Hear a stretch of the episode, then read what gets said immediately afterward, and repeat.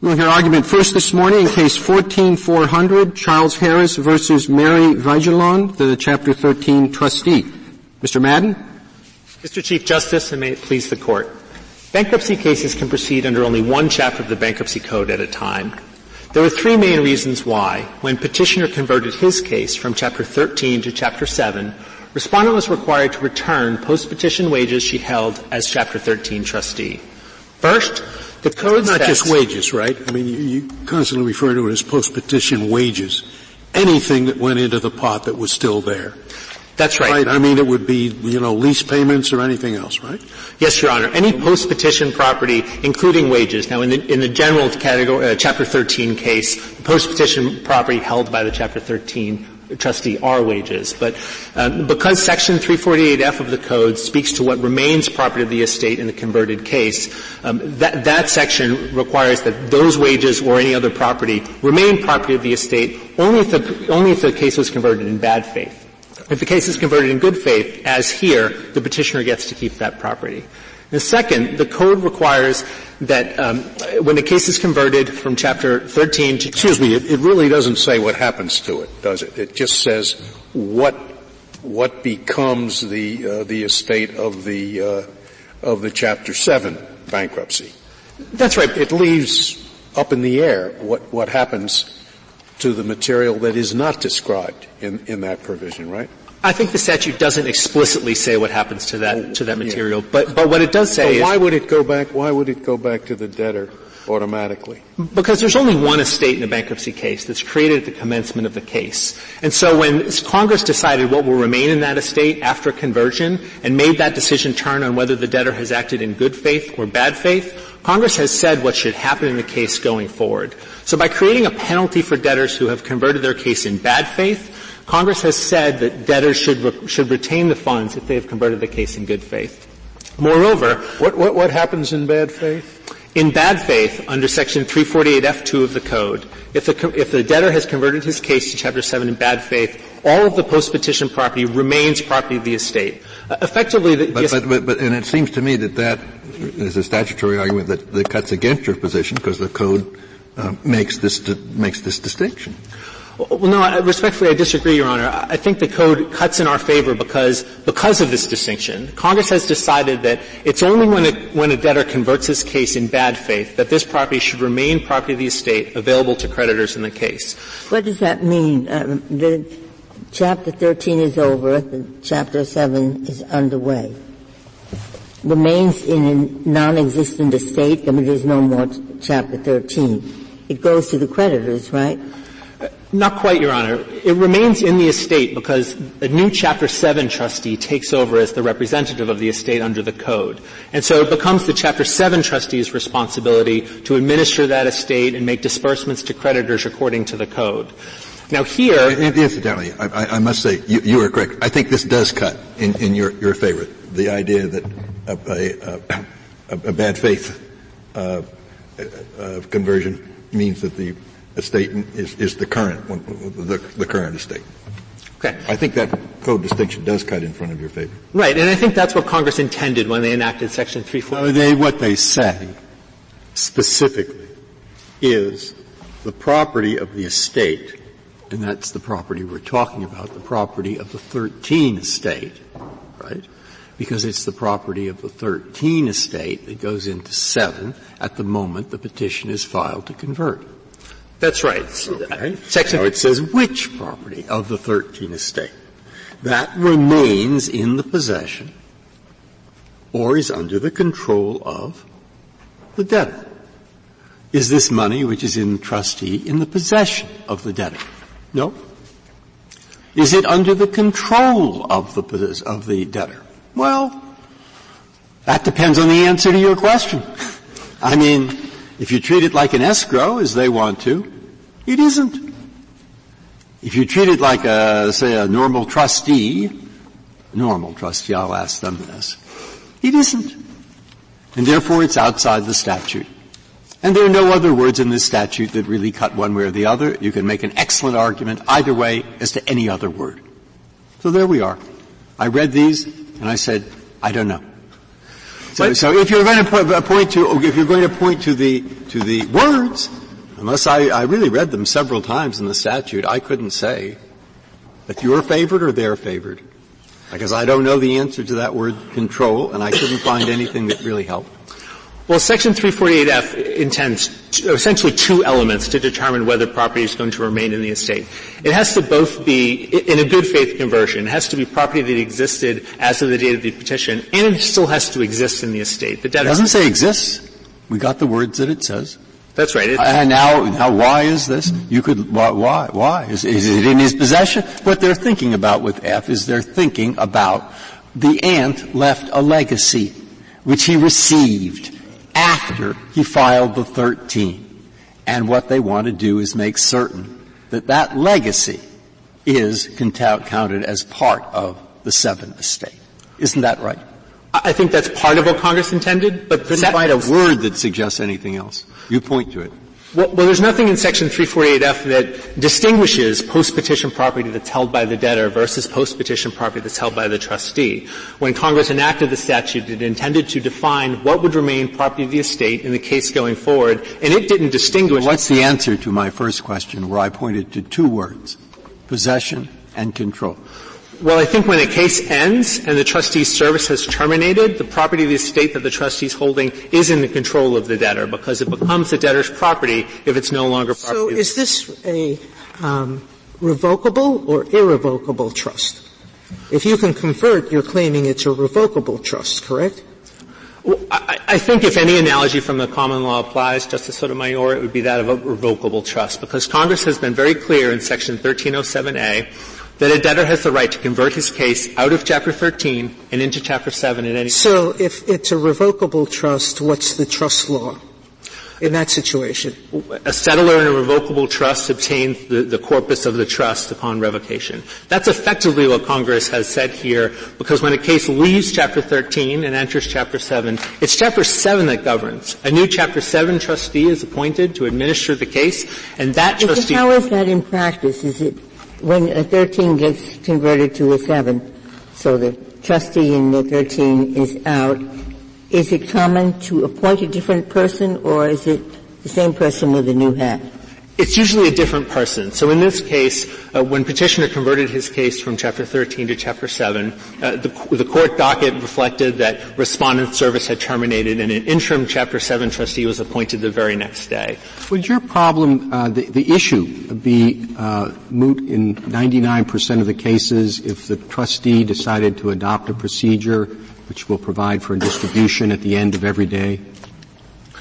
If a trustee has already distributed the money to creditors lawfully under a plan, then yes, that property has left so the estate. It would only be the, the, rare situation when this, even rarer than now, when this arises, and uh, presumably trustees who wish to distribute to creditors can adopt the sort of rule that they desire. Yes, but because trustees are fiduciaries of the estate and represent the estate, um, they're not allowed to dissipate estate assets by making frequent, even constant distributions. Uh, and it's it's because they're the representative of the estate. Well, I suppose if there's a particularly difficult, and maybe this is such a case where the, the trustee has to take some time to figure it out, perhaps. But in a fortuitous case where the the wages arrive on a Wednesday or whatever, uh, uh, it, it doesn't seem to me that this would uh, raise serious concerns. And the consequence of that is it becomes even more fortuitous uh, uh, when the uh, uh, assets come within the control of the trustee, so that a rule that says there's a huge difference based on the fortuity of the timing might not make much sense. Well, I think that's the rule, uh, respectfully, that, that, Congress adopted when they allowed debtors to make the conversion at any time. Congress didn't require a debtor to give notice, and Congress didn't make conversion effective only after disbursement. What about the parties? Can they can they uh, uh, handle the situation by providing in the in the Chapter 13 agreement that any funds uh, remaining, if there should be a conversion, will be distributed among the creditors? Well, what they can't do is undermine the effects of conversion because under section 1307 of the code, um, the debtor's right to convert the case at any time is not. So your answer is no. The parties could not could not do that.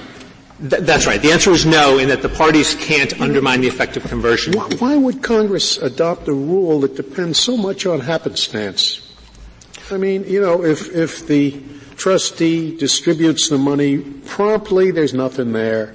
If he waits three months, uh, the the debtor gets it all back. It, it's it's random, just utterly. Why would anybody adopt a rule like that?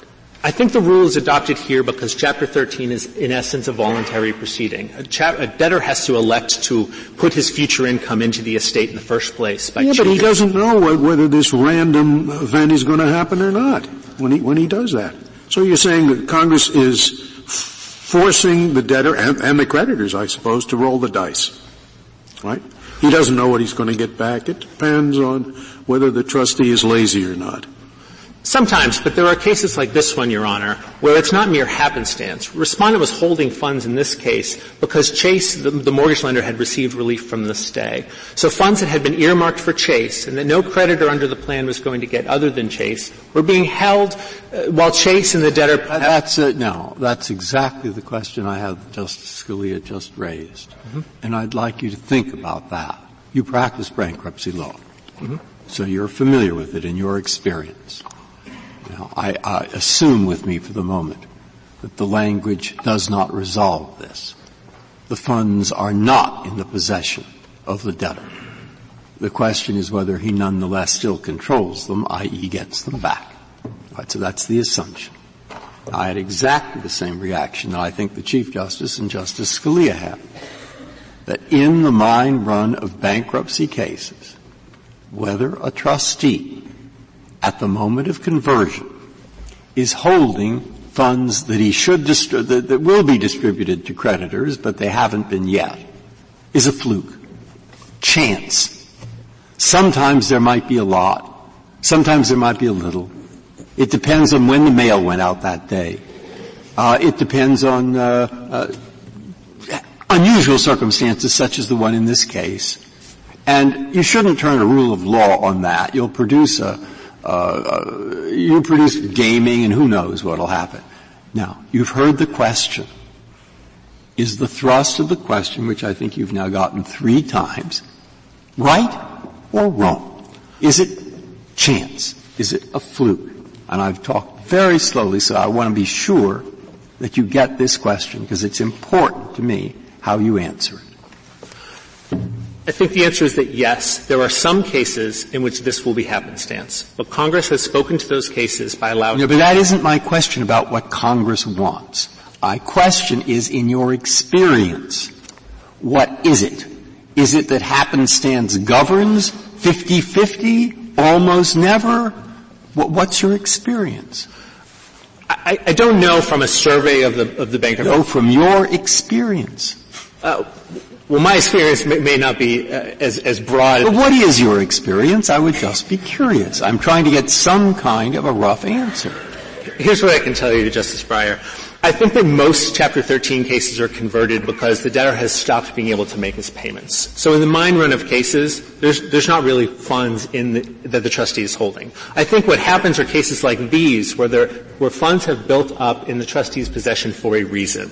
And that's because the creditor to whom they were earmarked can no longer obtain those funds under the plan. Now Congress has spoken to this by allowing the debtor in this circumstance or any other to make the conversion at any time because Chapter 13 has been a voluntary I, I, don't, I don't understand. The, the three months wages have uh, uh, accumulated in the estate. In the ordinary course, if there's no change, they're going to go out to the creditors. And you just said that the creditors can't get them? I didn't quite get that. If they can't get them only because, as the questions have indicated, that the trustee is doing something else for a week. Well, they would go to the creditors if in performing the trustee's service, the trustee in following the plan eventually disperses them to creditors. But that's what's important is that the trustee has to be make, has to be uh, uh, following her service to disperse funds in the case. Now, uh, under section 348E of the code, the trustee's service ends at conversion. Now, I think both parties agree that a core function but of that, that doesn't service answer the fortuity point other than what you say the stat, that's the statute and that's it. I, I think that's right. I, I, think at the end of the day, if a case, if, if if funds are in the estate by happenstance because they just haven't gone out in the next disbursement, that Congress has made the election that the, that the debtor is still entitled to convert his case at any I, time. Mr. Madden, follow up on your uh, statement about uh, in this case the plan called for the bulk of this money to go to Chase, correct? Yes, that's right, especially early in the plan. Early in the plan. And you said Chase couldn't get the bulk of this money. Why? Because uh, it had foreclosed. Uh, not yet. They had obtained relief from the automatic stay in the bankruptcy case. So what happened here is the petitioner was supposed to make his current mortgage payments what's called outside of the plan or, or directly to Chase. And because of circumstances, debtor found himself unable to make those payments. And so then when that happened, uh, Chase went to the bankruptcy court and received relief from the automatic stay, which allowed them to foreclose, but that didn't resolve their claim in the case. So what the trustee explains in, in her brief that she did was to reserve the funds that had been earmarked for Chase so that, uh, because it's a common circumstance that the mortgage lender and the debtor will then work out a modification of the but, loan. But finish this, but she didn't give the money to Chase.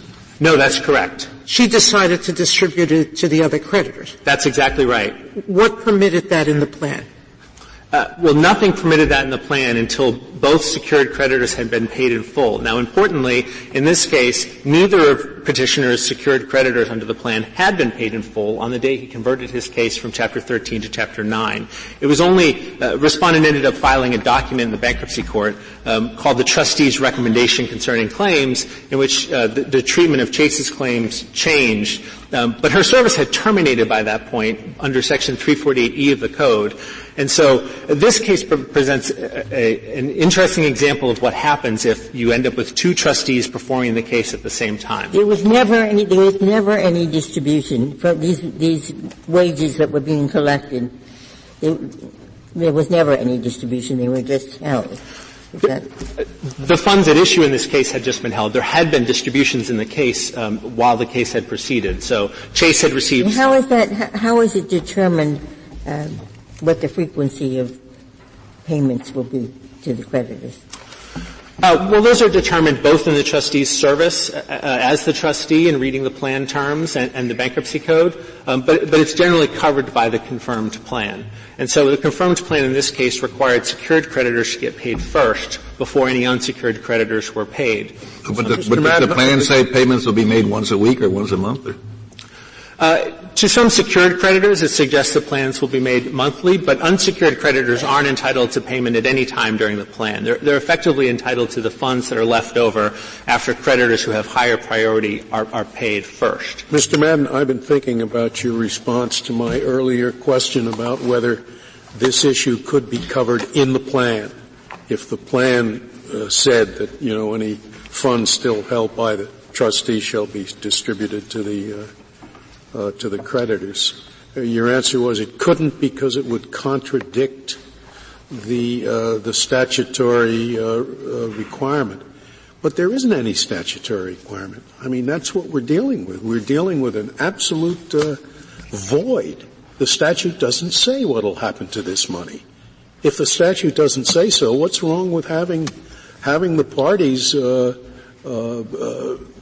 adopt a provision in the plan that, that says that. And, and by the way, in my estimation, this helps your case because I am much more willing to buy onto a random rule of law that the parties can contract out of than a random rule of law that, that has to be applied in the future. And, you're, and, and what you're arguing upon us is a random rule of law. You're just saying, well, you know, Congress wanted randomness. Well, maybe. Uh, I, the Third Circuit, in deciding this issue, did suggest in a footnote um, that Your Honor's position might be an out that parties could take. I, I think there just there would be two constraints on that issue in another case uh, that, that isn't presented here. One is that a plan can only provide what the code allows the plan to provide. So what a Chapter 13 plan can provide is, is uh, specified in Section 1322 of the code, and the code provides that a debtor could vest property of the estate in any other entity. So a debtor could vest property in specific entities, but there's no provision in the code that allows a debtor to vest property generally in creditors.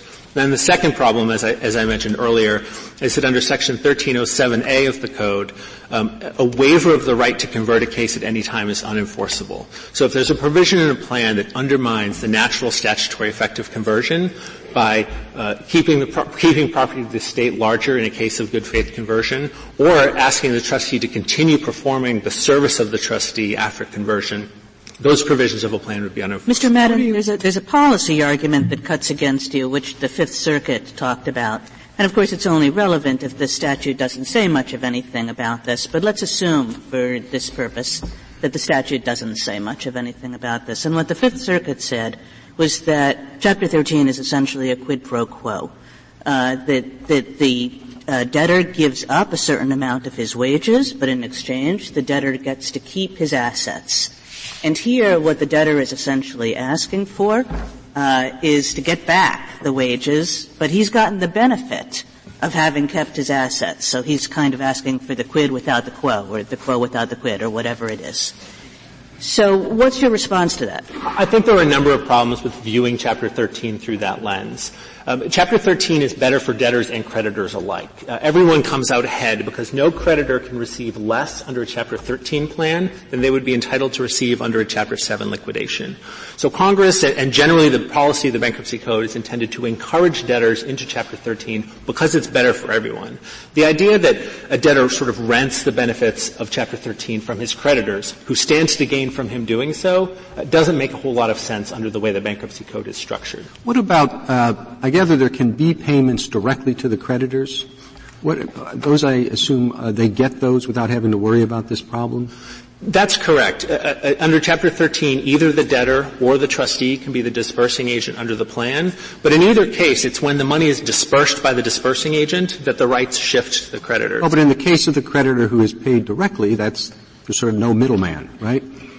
That's right, but, but the question is whether the, when they've been paid, the property leaves the estate and, and, becomes property of the creditors. Now, no, but I guess I'm just trying to highlight another randomness and fortuity in that some creditors will be get their money directly, others it will go through the estate, and if you get your money directly, you're not going to have to worry about this.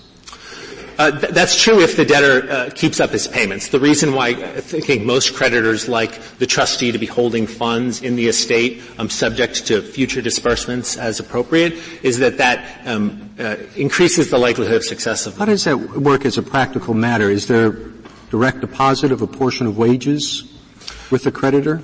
It varies from case to case. In this case, respondent effectively uh, had a, what's called a wage order. So, uh, petitioner's employer sent a portion of his income directly to the trustee uh, every month. Now, what, what, would happen? Let's suppose you're right. the trustee has given this money to the creditors, and she wasn't supposed to do that. The debtor was supposed to give them. What happens now? How do we un- do what has already been done? Uh, well, respondent may be able to get the money back from the creditors with whom she has relationships and rights. Uh, ultimately, the liability is the trustees for. So it would be personal liability on the part of the trustee. That's right. And so the order in the bankruptcy case is in order for respondent to, to pay this sum of money to the petitioner. Now that's because when trustees act outside their service, that's how the liability works in the bankruptcy code. And I think both parties agree that it's a core function of the trustee's service in a bankruptcy case to make disbursements to creditors. Under section 340E of the code, that service has to end at conversion. I assume that trustees have insurance, right? That's right. They have so we don't have to feel sorry for this lady. yes, they have what's called errors and omissions insurance that covers this sort of thing. Well, I assume there'd also be a right to recoup from the creditor. Creditor has received something improperly paid. Uh, th- there may be. I standard recoupment principles. I, I, think that may, may well be true, Your Honor. Uh, I think, um, returning to the point about the, the ending of the trustee service, the practical significance of that is that Congress didn't want two trustees functioning in a case at the same time. Once the case had been converted, um, all of the claims against the estate in the Chapter 13 case automatically became claims against the estate in the Chapter 7 case. And so what happened here is you had a Chapter 13 trustee still acting on and paying claims as though Chapter 13 was still going, all the while a Chapter 7 trustee had taken over the reins of being the representative of the estate and dealing with claims. The, the money that's in the hands of the trustee at the moment that the Chapter 7 petition is filed will probably be wages that under the 13 plan were to be distributed to creditors. And the trustee has to make out a check to somebody. So the only question is, is the name of the trustee X, which is the creditor to which it has gone, or is the name Y, which is the debtor or the equivalent? So I don't see how we get very far saying that the trustee's services have ended at that point. No one thinks the trustee would keep the money. And again, six of one, half a dozen of the other. But I think there's a difference here because the trustee's core function while serving as trustee and while serving as the representative of the estate under the code is to disperse funds to creditors. Why do you think that the trustees have filed a brief on the other side? I'm, I'm not, uh, I, I read the brief, it makes a series of legal arguments. But they must, what do they care? They obviously care, and I don't, I'll ask perhaps them the question, but what's your view of that? Why do they care? Since it's just a matter of writing what name you write in. I, I think that may be a better question for my, my colleague. No, what's your view of it? I don't want to ask them without getting your view. I, I think the trustee is attempting to, to send funds to whoever the trustee uh, uh is supposed to send funds to. Well, it's easy to see why they care in this case, isn't it? Well, in, in this case, some of the, funds. The trustee doesn't want to be liable for the money that she has turned over. Right. The trustee. That's an easy answer. Who's? I mean, it's the whole group.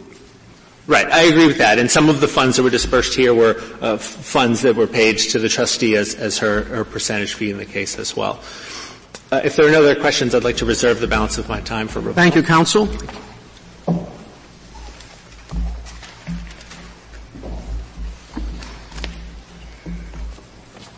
Goldblatt. Mr. Chief Justice, and may it please the Court. The funds at issue here were held by the trustee under the terms of a confirmed plan that obligated her to distribute those funds to creditors. Petitioner now, not. You did not.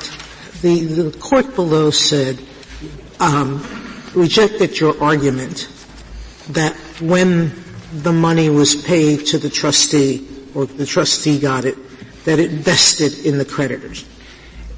It yes, that part of your argument, correct? That, that's right, Justice Sotomayor. And so if you don't have a vested right to the money, then what gives you the right? It's the plan, right? Yeah, it's the plan and the backdrop against which the well, but the problem is that upon conversion, it nullifies the plan. Justice Sotomayor. So what's the remaining power that you have to distribute the funds to creditors. So, Justice Sotomayor, that is a problem that arises not just in bankruptcy, but under the common law all the time. A trust can terminate and a trustee can be holding funds and is left with the question of do these go back to the grantor, do I pay them backwards, or do I pay them forwards? And long before there was a bankruptcy code, there was an established common law principle that says first the trust pays um, the obligations of the trust, and the obligations of the trust include matured claims of beneficiaries. That's the rule that, that comes out of Section 235A of the second restatement and Section 89 of the third restatement. And the bankruptcy code was written against that common law backdrop. And, and where the code, there are indications in the code, uh, we think those indications support the, the notion that is consistent with the common law that they be paid forward. But to the extent the court were to conclude that nothing in the bankruptcy code helps answer the question, there is surely no reason to think that Congress intended to abrogate that established common law well, it certainly did because it, it, it has said uh, upon conversion, you have to give everything to the Chapter 7 trustee. So if I can, sec- section, um, that's in the control or possession of the debtor. But if it has invested in the creditors, then so, so, how, so how, what remains to so if, if, I, if, I, if I can explain, Section 348F, which is the provision I believe you're referring to, says the following. It says that upon the conversion of the case, the chapter, thir- the chapter 7 estate is made up of the assets that the debtor um, had on the petition date that they still have on the conversion date. So there's the question, the question Congress was dealing with is, is exactly the question that Justice Breyer was referring to, which is, let's say during the course of the 13, there's some sort of windfall that comes into the estate. Does that become part of the Chapter 7 estate? And the answer to that is no. But that, question, that, that determination says nothing about funds that the debtor already paid out to the trustee at a time when the debtor was required to pay those funds to the trustee in order to obtain the benefits of being in Chapter 13 at that time. It, it at least raises the question why you should treat differently the, let's say, the inheritance from the new wages. In other words, say the new wages come in, they're garnished, it goes straight to the trustee, but that's also a fortuity. Um, uh, you know, why should you treat the wages differently from the inheritance? So, so Justice Kagan, the, the answer is because the, the debtor made a decision to pay these funds over to the trustee. Here the decision was done through a garnishment order, but that itself is of course itself a fortuity. What we're talking about are funds that a debtor made a voluntary decision to pay over to a trustee um, in order to remain in Chapter 13. If the debtor, well, until he decided to switch the petition to a Chapter 7. Th- that's right, and he could have done that at, at, any time. So the debtor here had the ability, um, as soon as Chase received relief from the stay, to convert at that time. Um, the debtor didn't make that decision. The debtor instead decided for the remaining 12 months to remain in Chapter 13 and to obtain the benefits of being in Chapter 13, precisely the quid pro quo that Your Honor was describing and that the Court described um, in Rand. How does it work in a revocable trust? A revocable trust. So let's imagine that on uh, on under the terms of the trust, on February 1, Joe Smith gets $100. Right? On March 1, the settlor revokes the trust. There's money in the trust that would pay his monthly payment on February 1, on March 1, on April 1. That's $300 that he has, $100 after it's revoked, and $100 before it's revoked.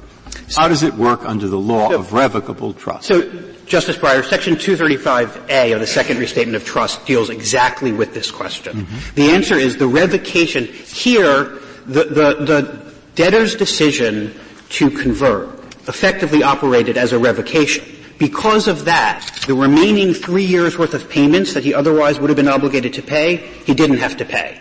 But as to the funds that were already in the trust, as w- where the obligations have matured, the, the, the trustee is required to pay those matured obligations. The situation that's in other words, in my example, the January money which is owed before the revocation goes to the beneficiary. That's exactly. But the March money goes back to the settlor. That's exactly right. And you're saying the same is true here, that the pre-petition 7 money that was owed and not paid should, if in the hands of the, of the trustee, go to the creditor. But any money that he has which is for the creditors where they are not yet entitled to it, say like an early payment of yes, next month's, they go back to the uh, to the uh, debtor. Justice Breyer, I think that's exactly right. Section 235A of the, of the Second Restatement of Trust talks about a life beneficiary who's entitled to all of the income of a trust during their life. Um, income comes in while they're alive, but before it's paid, they die. The question is, does that, where does that go? Does it go back to the grantor, or does it go to the estate of the life beneficiary? And the answer that section 235A says is it goes to the, to the estate of the life beneficiary because that obligation matured um, under the terms of the trust before the revocation. That same principle, I think, is fully applicable here for exactly the reasons that Your Honor when we talk, Maybe this is too abstract a way to envision it, but when we talk of an estate, it's somebody's estate, right? John Smith dies, he leaves an estate. Yes. We call it John Smith's estate. Here, you know, we call this uh, uh, Mr. Harris's estate, more, at least more naturally than we would call it, you know, consumer electronics, Chase Manhattan's, whatever's estate. And isn't that a, a, fairly strong signal of who should get the stuff that's kind of left in the middle? Um, Mr. Chief Justice, the, the, the bankruptcy code, it, it, it is his estate, but it's his estate in, in, to, to be um, paid and consistent with the terms of the plan. No, I, under, I understand that. As I said, it just sort of looking at it at a more conceptual level, it does seem that it's, it's, well, I guess I can't say it more than that, that it's his estate, so stuff that you can't decide where it goes ought to go to him. I, I don't think that nomenclature should overtake the, the, the structure and purpose um, of the code. And if I, if I may, while it's is it, is it normally called the debtor's estate or is it called the Chapter 13 estate? I, I would normally say the Chapter 13 estate. In, in, fairness, Justice Scalia, I've heard I've heard it used both ways colloquially. Um, before abandoning the text, though, in fairness, this is not a case in which the language of the code is entirely silent. There are clear indications from the text of the code that do help answer the question and are consistent with the common law backdrop. For example, under section 1328A of the bankruptcy code, it says the debtor is entitled to the discharge upon the debtor's completion of the payments he's required to make under the plan.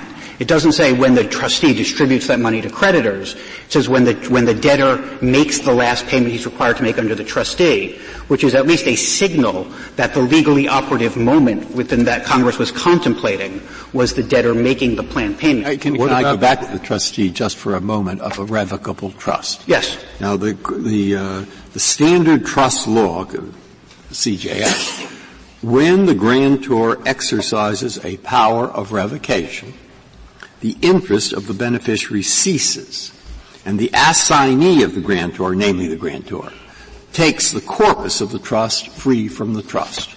But what you are saying is if I look further into that, I will discover that if the grantor revoked the trust on February 1, and if under the trust documents $100 was due to a beneficiary on January 1 and on March 1, standard trust law is the beneficiary gets the $100 from January and does not get the $100 from March.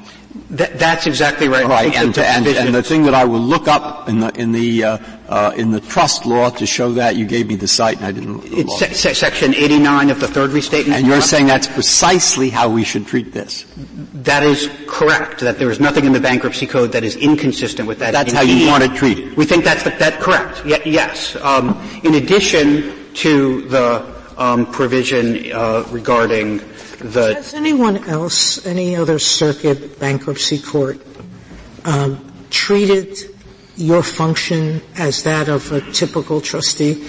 I mean, so you're not a typical trustee. You're you're That's of correct. an escrow account. You're you're a trustee for the estate or for the debtor. So it's a creature created by the bankruptcy code that is in some ways a hybrid of, of escrow law and trust law. We think that's the best way to think about it. As between the two, they both point in the same direction, so I don't think a great deal turns on whether the lens of the common law here is that of escrow or that of trust.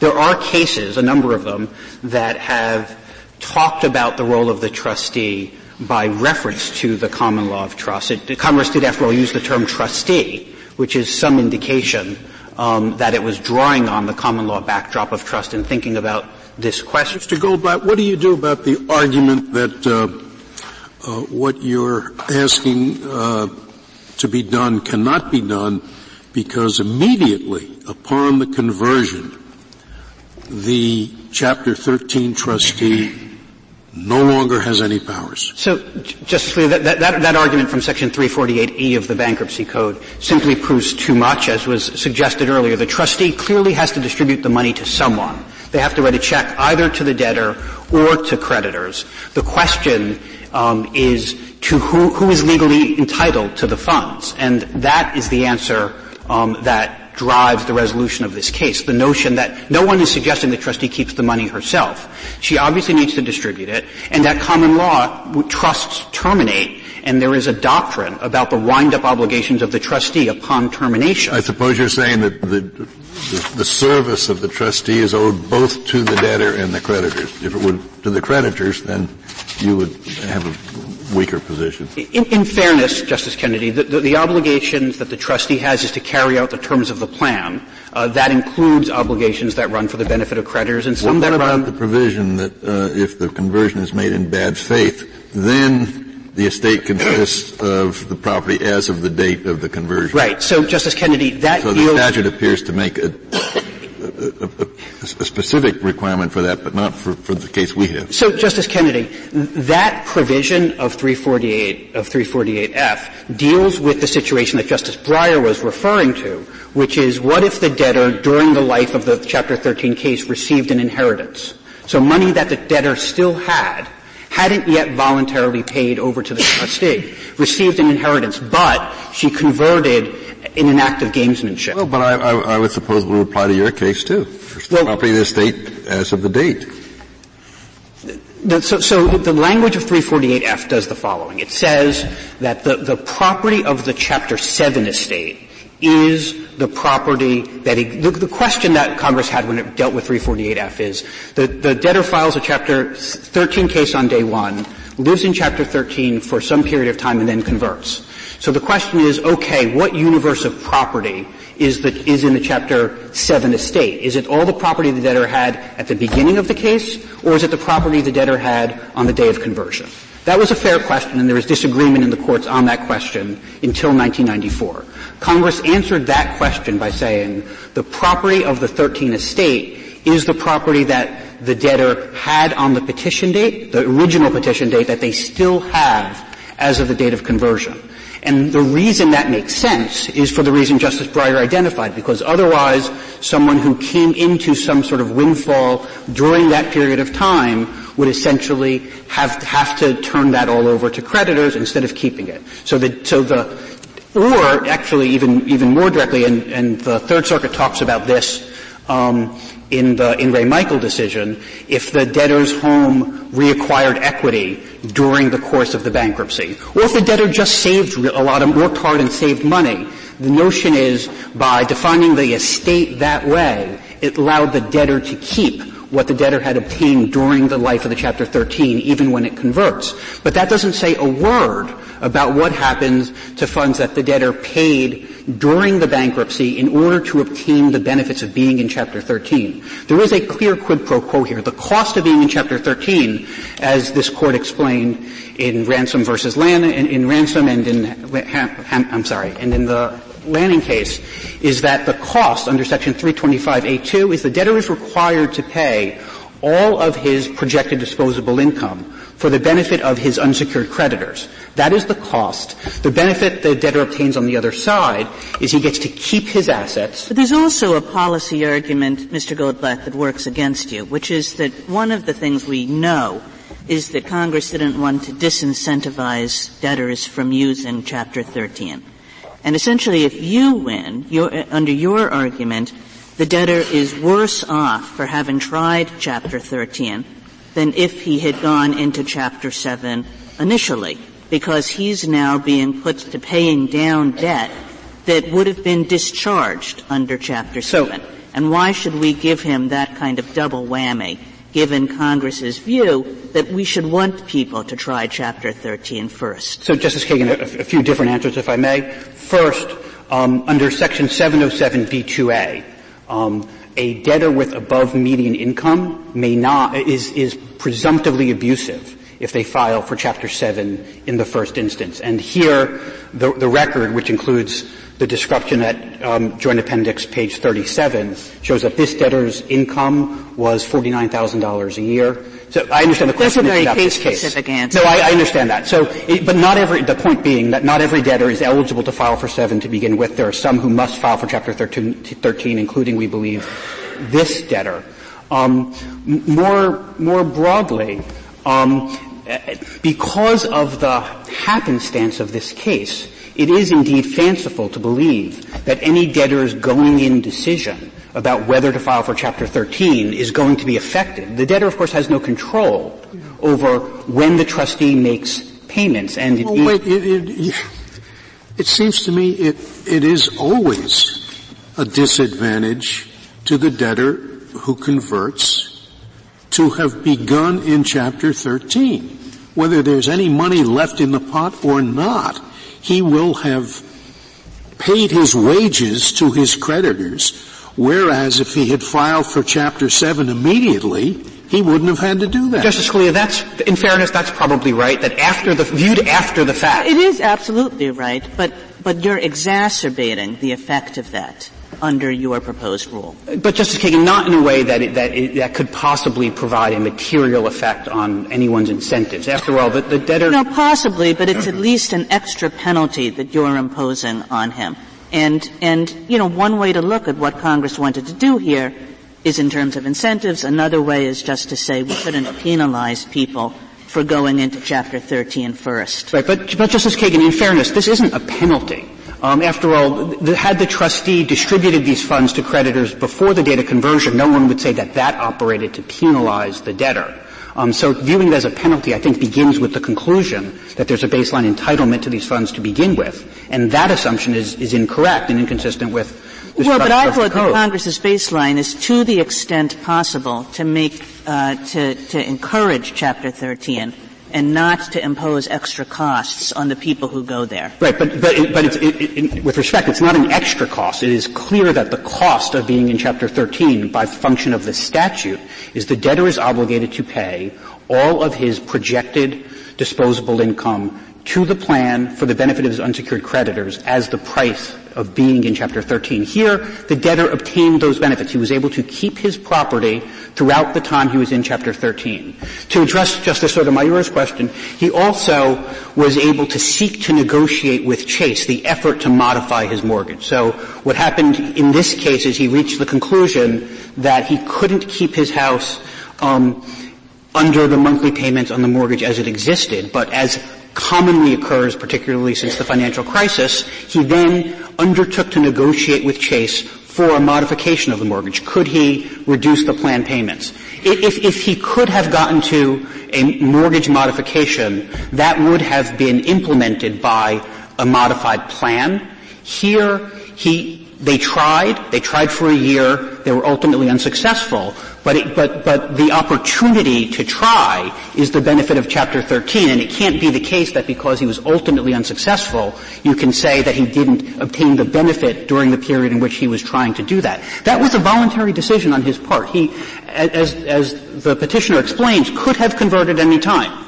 So if he didn't want to continue to devote his projected disposable income under the terms of the plan while he was doing so, he had every right to convert as soon as Chase received stay relief. Could, could, I ask you the same question I asked your friend on the other side? Uh, assuming we find against you and uh, and uh, for the petitioner on the issue of, uh, of who gets this money, would the parties be able to uh, alter that disposition in the plan? So, Justice Scalia, that's a really good question and one with which we have struggled.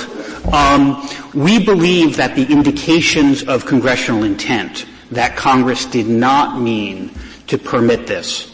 Um, okay. So you agree with your with the other side on that point? Well, we, we, we on, on, the on the flip side, we, we think that the better view of the code is that well, let me let me operate, answer if I can. There are two different questions, right? One is if there was language in a plan that did that, and that language that plan was confirmed, would it govern? The answer to that under Espinosa is obviously yes. The, the question I think Your Honor intends to ask is, if a plan said that and someone objected, could that properly be confirmed? And our view is that while that's a close question and thankfully not the one presented here, that the better view is that a plan that said the money goes back to the debtor is sufficiently inconsistent with the structure of the code that, that, that such a plan couldn't be confirmed, but that is a much closer question than the one you have here, where there is no language and so the language of the plan should be read against the common law backdrop, which enters this question decisively in our favor. Typically, how, how often are distributions made? Every three months, every? So in, in the ordinary case, my understanding and experience is that trustees will make monthly distributions. Here, so long as sufficient funds have accumulated to make that worthwhile. Here, what the trustee did, what the trustee did here makes good sense. So when Chase got stay relief, the trustee was holding money. Once it got relief, and again, this in response to Justice Sotomayor's earlier question, the, the plan says what happens there. It's on the joint appendix on pages 34 and 35, and it sets out a priority of payment um, under the plan. And Chase, when it got stay relief, um, that that um, satisfied in full its secured claim. Just when any time a secured creditor gets back its collateral, that satisfies the secured claim of the secured creditor. So then just going through, to use the bankruptcy vernacular, the waterfall created by the plan, the funds flowed according to, to the, there too to the unsecured creditors after the payment of administrative claims. That's a very common feature of plans, and typically trustees, when there are material funds to be distributed, will distribute on a monthly basis. Here, the trustee didn't distribute those funds because the debtor presumably wanted the opportunity to take this time to try to save their house. So the trustee was facilitating the debtor's efforts to save their house by holding those funds to see if a modification could be reached. And when it wasn't reached, the trustee said, okay, now under the plan, this money goes to unsecured creditors. It sounds like, sounds like she's acting in the interests of the debtor then. She, she, she was seeking to serve the objectives of the code and the plan. Chapter, the reason people file for Chapter 13 primarily is to save their house. And so that was why the debtor filed, and the trustee was trying to do, consistent with the plan, what the purpose of the case was. When those efforts failed, um, the trustee can't obviously cause that to succeed. When it failed, the trustee then did what the plan obligated but her to do. At that moment, at that very moment, when think of the instant when he filed the conversion, as of that particular moment, had the efforts failed? Yeah, yes. By, by, by converting what the, in chapter 7, the debtor is required to turn over all of their non-exempt assets. What I'm wondering is that as of that instant, is it the case that under the 13 plan, as of that instant, the funds were already, there was already on the trustee at that instant a fixed obligation to write a check to the creditors. So, then and there. Certainly by no later than the moment of conversion, there was a, there was a fixed obligation. All right, so that's right. But if there had been money in that pile, which she was simply keeping for the fulfillment of an obligation that came up later, that would have under the plan, that she would have had to return, you can see. So, the question of, of prepayments is, is more complicated, and, and I think a fair. It wouldn't exactly have been prepayments. There would have been money there because of the situation you described.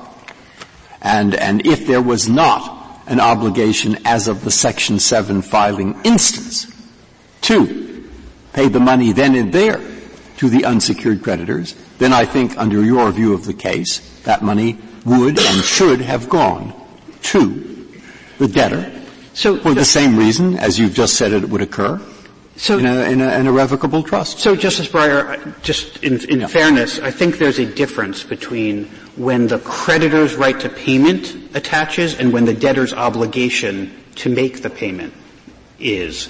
And what, what would happen if a debtor pre-funds the plan strikes me, just without having thought about it as hard as perhaps I should have before today, as a different and perhaps more complicated no, case? not at all. You've provided an easy principle.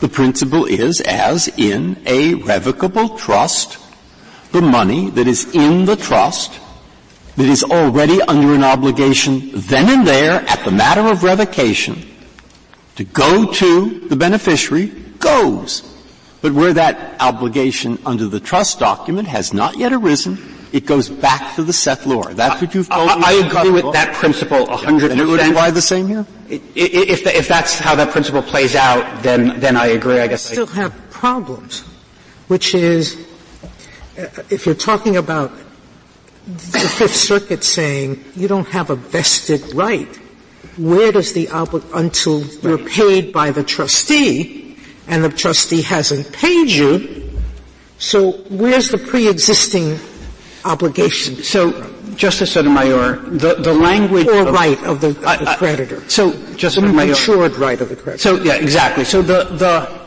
language of vested rights is is fraught. Um, and if if what is meant by a vested you, right, you made the argument. Well, so. well, well, in fact, right. And if what is meant by vested right is there's a matured obligation of the trust, if if that's what is meant by vested right, then the, the, the court below was wrong in that regard. Um, if it meant by vested right something beyond that, may, maybe it was right. I think the legal standard um, is is there a matured obligation of the trust? And that clearly did exist. Whether that does or doesn't give rise to a vested right under some different definition of vesting is unclear to me. But what is clear is that the, the trust had a matured obligation to pay the funds over to the beneficiaries. That's what I've always thought of as a vested right. Well, then the Fifth Circuit, in saying there wasn't a vested right, was incorrect. Um, um, so if that's what is meant by vested, Mr. Goldblatt, I, I, you might not be able to answer this question, but I take it from the fact that the Solicitor General is not here in this case that the government, the trustees don't care who they pay this money to as long as they have a clear rule. Is that correct? I, I don't think that that's right, Justice Kagan. Here, the National Association of Chapter 13 trustees has come in in support of, of our position. The Executive Office of the United States trustee plays a very different role in bankruptcy cases. Um, and so their absence, I think, is, is, evidence that the role of that office is different. And do you think that it matters to the trustees, to any of them, uh, whether we view this as a rule rule or only as a default rule that can be changed uh, by the plan? Is there any reason why they would care about that question? I don't, I, I, in fairness, I don't know the answer to that. It seems, it seems clear to me that in the absent, that as a default rule, this is the right answer. I, I, think the prudent thing to do would be to wait for a case in which someone sought to change the default to address the next question of can you change the default. Uh, my answer, my, I believe that the better view is probably um, that you cannot because there are indications in the code that suggest that Congress intended the application of what we're calling the default rule. Um, but whether that's right or wrong, it seems to me should properly await a case in which it's it's actually presented. Um, in, in, sum, the, the question here is the debtor is entitled to convert his case to Chapter 7 at any time. Um, everyone agrees that when he does, that terminates his obligations to make payments into the trust. The question is whether the decision to terminate essentially is retroactive. That by terminating, by, by making the decision to convert, he not only excuses himself of future obligations, but is able to undo payments he previously made when he enjoyed the benefits. And for those reasons, the judgment should be affirmed. Thank you, counsel. Uh, Mr. Madden, you have four minutes remaining. Thank you. Two main, two main points in rebuttal, Your Honor. Um, first, this case isn't one where you can make a, a, jump to trust law in the restatements, because to make that jump, respondent requires the court to declare that a Chapter 13 trustee doesn't hold property of the estate and isn't a representative of the, of the estate, but instead holds a new species of property as a bankruptcy trustee that already belongs to creditors and acts as an escrow agent to creditors instead of a representative, instead of a representative of the estate. In our reply brief, pages six to seven, we point to a number of indications in the code where that would be inconsistent with the way the bankruptcy code is structured. To take just one example, the code gives a trustee the right to deposit money of the estate in an interest-bearing account. But under respondent's view, after confirmation of a plan, a Chapter 13 trustee holds property of the creditors and lacks statutory authorization to make that deposit um, it would do violence, I think, to the basic structure of Chapter 13, which would have a number of implications in other cases to declare that a Chapter 13 trustee is no longer a representative of an estate and a fiduciary of an estate, but instead is an agent of the creditors. Second, I, the service of the trustee point, um, which involves Section 348E of the Code, Congress didn't intend to tell a trustee that they can do nothing at all and they, they lack any other uh, powers in a case on how to dispose of money. For example, in Bankruptcy Rule 1019, paragraph 4, um, a Chapter 13 trustee, upon conversion to Chapter 7, is required to turn over property of the estate to the new Chapter 7 trustee. It's no more a service that the trustee performs as the trustee in the case to turn over property that is no longer property of the estate to the debtor. The service that the trustee performs is to take possession of property of the estate, to examine and object to claims, and when appropriate, to pay, to pay creditors according to the chapter of the code under which the trustee operates. Now here, that's apparent because to make the payments the trustee made in this case, respondent had to file a document with the bankruptcy court to recommend how to treat claims. As we explained in the reply brief, respondent had to tell the court that we should treat Chase's $5,500 claim as being allowed only in the amount of $1,000 because that renders Chase paid in full and allows uh, unsecured creditors to obtain payment under the plan. But all of that only happened after the, de- after the debtor converted his case to Chapter 7. And what Congress is intending to prevent is to have two trustees operating in the same bankruptcy case on the same estate dealing with the same creditor's claims. That's what the termination of the service of a trustee upon conversion means. Unless there are further questions.